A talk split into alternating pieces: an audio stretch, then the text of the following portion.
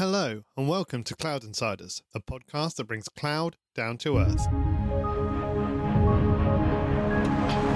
Hello, and welcome to Cloud Insiders by Xtravirt. Today I'm joined by James Kilby, Senior Consultant at Xtravirt and a Veeam Vanguard. Hello there, James. Hi, thanks for having me.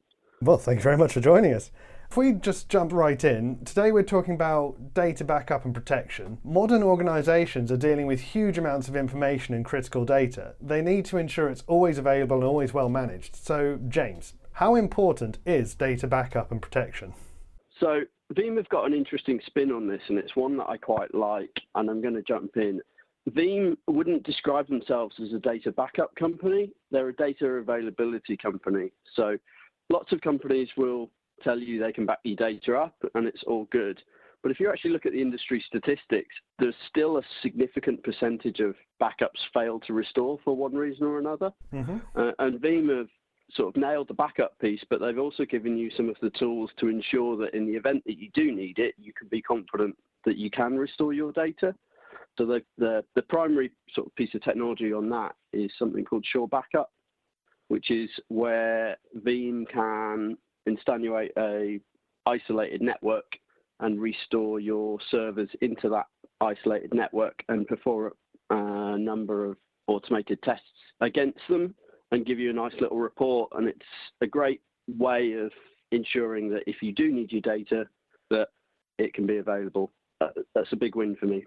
So it's with that Sure Backup, it's essentially you not only got a backup, but intermittently it checks that you'd be able to restore it at a moment's notice. Exactly, yeah. So you, you can schedule that job so that it happens periodically, or you can tag it so that it happens after every backup if you so wish. You can also, using that same technology, some larger customers will have a dedicated DR environment. They can um, use the same technology with Sure Replica to fire up the DR environment and again check it in a, a similar sort of way. So there are a number of automated tests built into that for checking things like Active Directory, uh, DNS. I think it's got some Exchange checks. It's definitely got some SQL checks, or you can write some of your own tools. The other beauty of that technology is because it's taking your production environment and restoring it in an isolated way, you can actually use it for testing. So the first time I ever used that from a Veeam environment was when I was asked to look at a Microsoft Dynamics environment, there was a, a customer that wanted to do some upgrades. And what we actually did is we used the, the Veeam backups. They were already a Veeam customer. We created these Sure backup jobs, and then we actually ran through the upgrade process across all of the servers within this isolated Sure backup environment before we did it in production.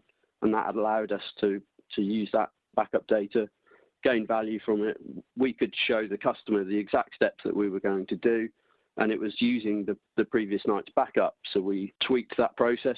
We we worked out exactly what to do in which order, and then we could prove to the customer that we could do it using their servers, their data, all ahead of touching their live systems.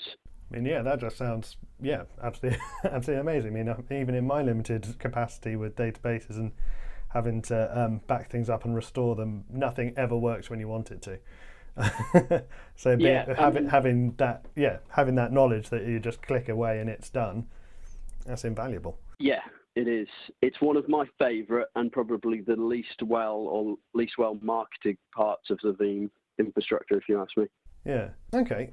So we've covered off that it's mega important to keep your information backed up but is it always fires and floods and attacks by bears or is it often just something more mundane it, it, it, it can be mundane. I mean, like you say, you, you've covered off some of the, the, the headline issues, and, and, and sometimes that they do have to be covered. I mean, we've had Hurricane Sandy and other issues. Luckily, in the UK, we don't get a lot of hurricanes, but I have seen a UK data center go reasonably underwater. Power issues can also be a big thing, and and all of these things are hard to protect against. I've seen a, a, very well built data center with UPS, with generator, properly built, be affected. This was a uh, one based in Manchester that where some builders put a, managed to put a giant digger through some of the mains input cables, wow. but they didn't actually cut the cable. They kind of shorted across it, and the generators spun up as they were supposed to do but because the mains input had hadn't been properly cut, the generators are designed to sync with the mains input, which they couldn't do, and they tried to do this for a couple of minutes until the batteries ran out on the UPS.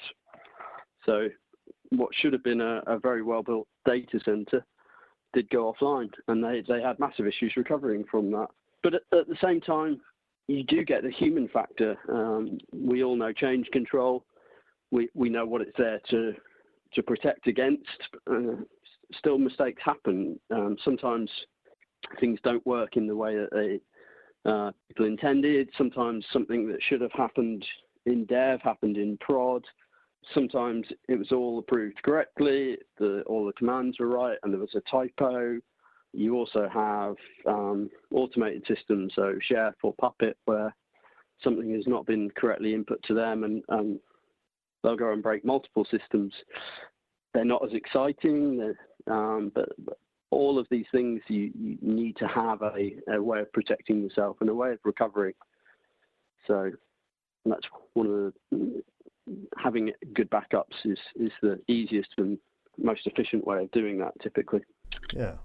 So why should data backup and protection, or data availability as I should be referring to it, why should this be high up on an organization's agenda? I, think the easy answer is that it doesn't matter what industry you're now working in, you have a significant reliance on IT.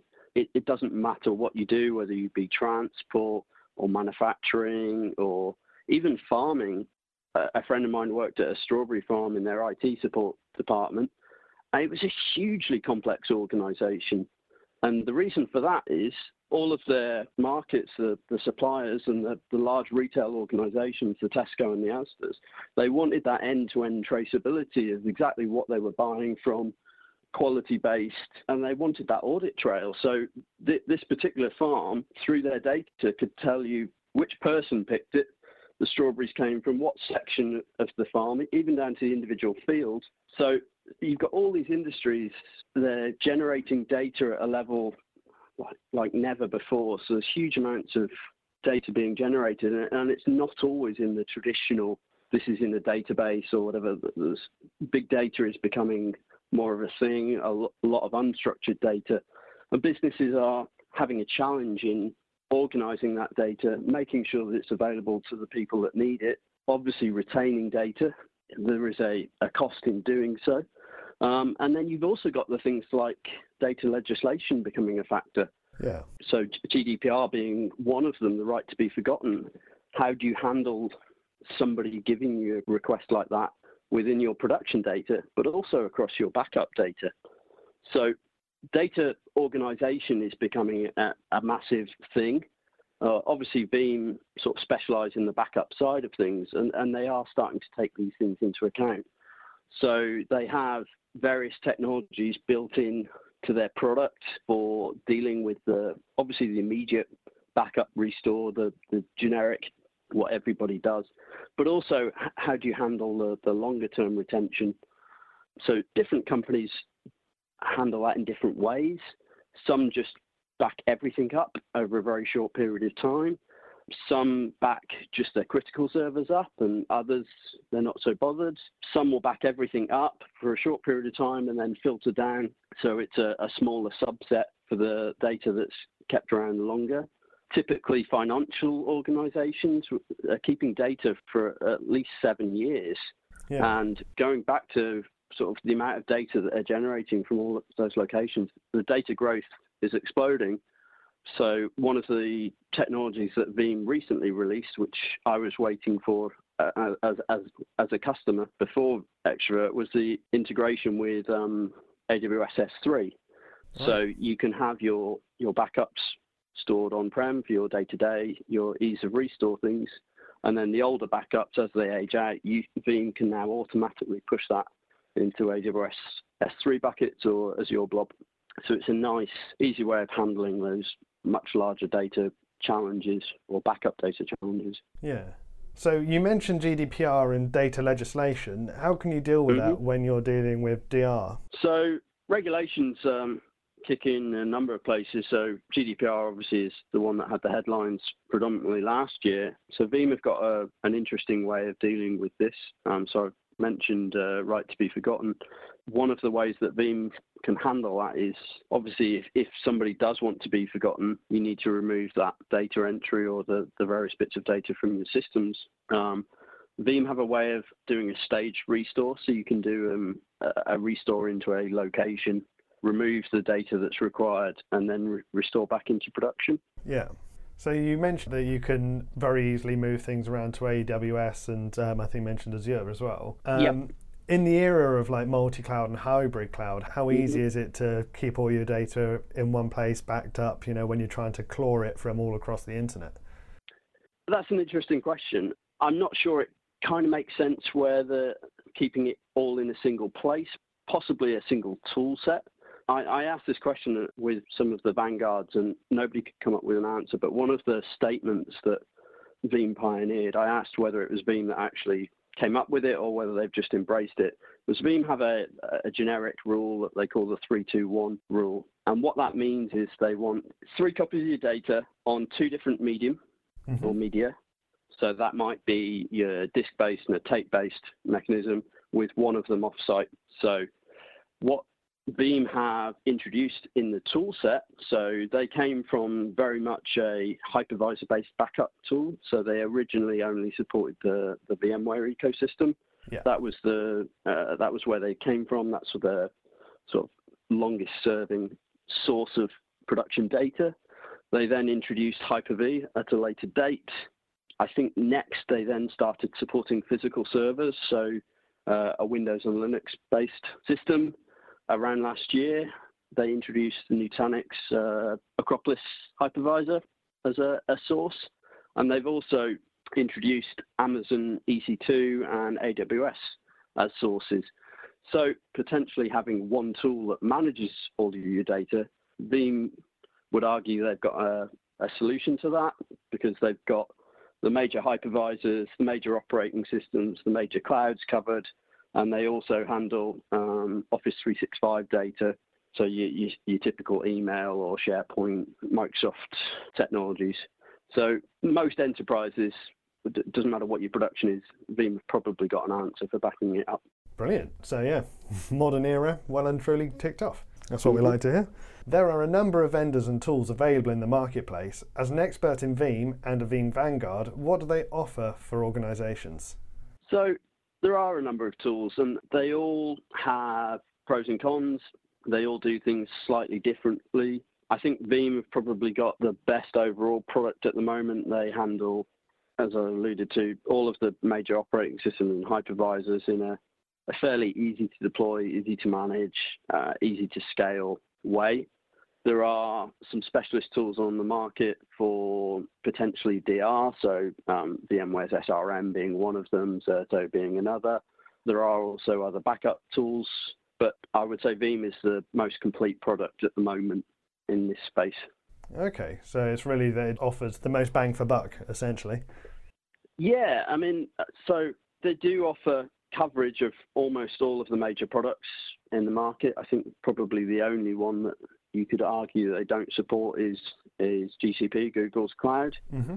But I think if you look at their traditional customer base, um, enterprise or large businesses, they probably wouldn't have a huge uptick if they added that into the mix. Do you reckon that'll um, change with the introduction of Anthos, or do you reckon that's a bit too early to tell? So, so that's also a, an interesting one. So, as the whole industry is looking more at container-based systems, the the question of data management for containers is is, is quite a good one. And I'm not sure it's a solved thing. Um, I'm okay. by no means a container expert, but I think most of the general advice at the moment is that containers are effectively stateless. If you have a database or another server of some function, you need to keep the persistent data outside of that, whether that be on a NAS or some other way. And Veeam kind of do have an answer for that. If it's a sort of file level backup, that can be done, or, or that that's soon to be released. But the, the container industry, or the uh, it's moving so fast that uh, it's certainly not a solved solution at the moment. Okay, that's interesting. Fantastic. Um, so, you're a Veeam Vanguard and you've been one for a few mm-hmm. years now? Uh, yes, uh, I think this is my third year of being a Veeam Vanguard. You're in your third year, so I'm guessing you're enjoying it. What kind of benefits do you find that you get being one of these? How does it um, help you in your day to day? Sure. So I've been a, a, member of a number of sort of industry advocacy programs. Um, uh, the VMware vExpert is the longest running one. I was also a Nutanix NTC for a year. Um, Veeam Vanguard's quite different. Um, it's a very, very small community run from uh, one of the Veeam sort of technical marketing departments. The the person that started it, or the, the person within Veeam that wanted it, it took a, a, very interesting tack on it. His argument was always, if I don't know the, the names of the people, the program's got too big. So it's kept at very very small scale. We get regular feedback from Veeam themselves as to sort of the direction we're going there's a, a, good community of very friendly people that you can bounce ideas off, whether that be problems or design sort of options, I suppose, design review maybe. Yeah. And and that doesn't have to be in the Veeam world, but that's where it tends to sit around. It, it's Veeam or virtualization specific generally, but a very friendly bunch. But the, the, the, really interesting thing that I think sets it apart is the access that we've had into Veeam's R&D so last year we were actually all sent out to Prague, which is one of their major R&D offices, and we actually sat with some of the development team or, or some of the, the leaders, and they showed us some of their products that in some cases were a significant amount of time out from being announced, even internally within Veeam, which is a, a quite a weird place to be. Yeah. But they were potentially talking about design criteria or options, or potentially we we have enough development time to do one of these options.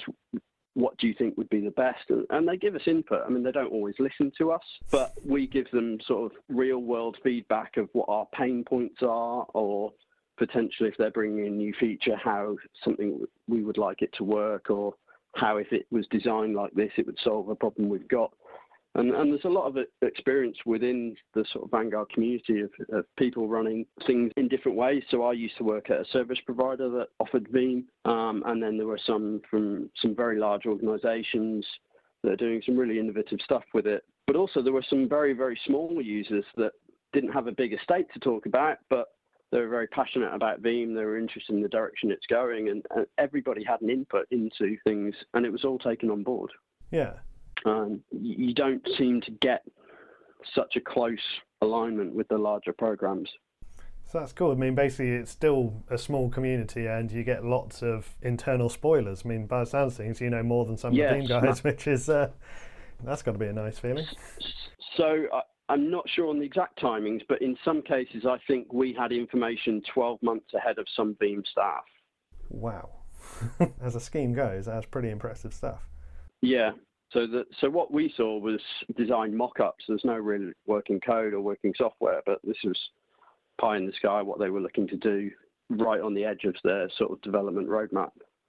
Yeah. Um, as I say, I, I, believe that's quite unique. I'm not familiar with a program that gives you that sort of, well, both trust and sort of insight into where they're going. Yeah. So evidently, you'd recommend people to the um, Veeam Vanguard scheme Absolutely. How would how would someone go about becoming a Veeam Vanguard? So I would say there is a reasonably high barrier to entry, but basically it's be passionate about Veeam. The way that I got entry is I, I was a founding member of the Veeam user group in the UK.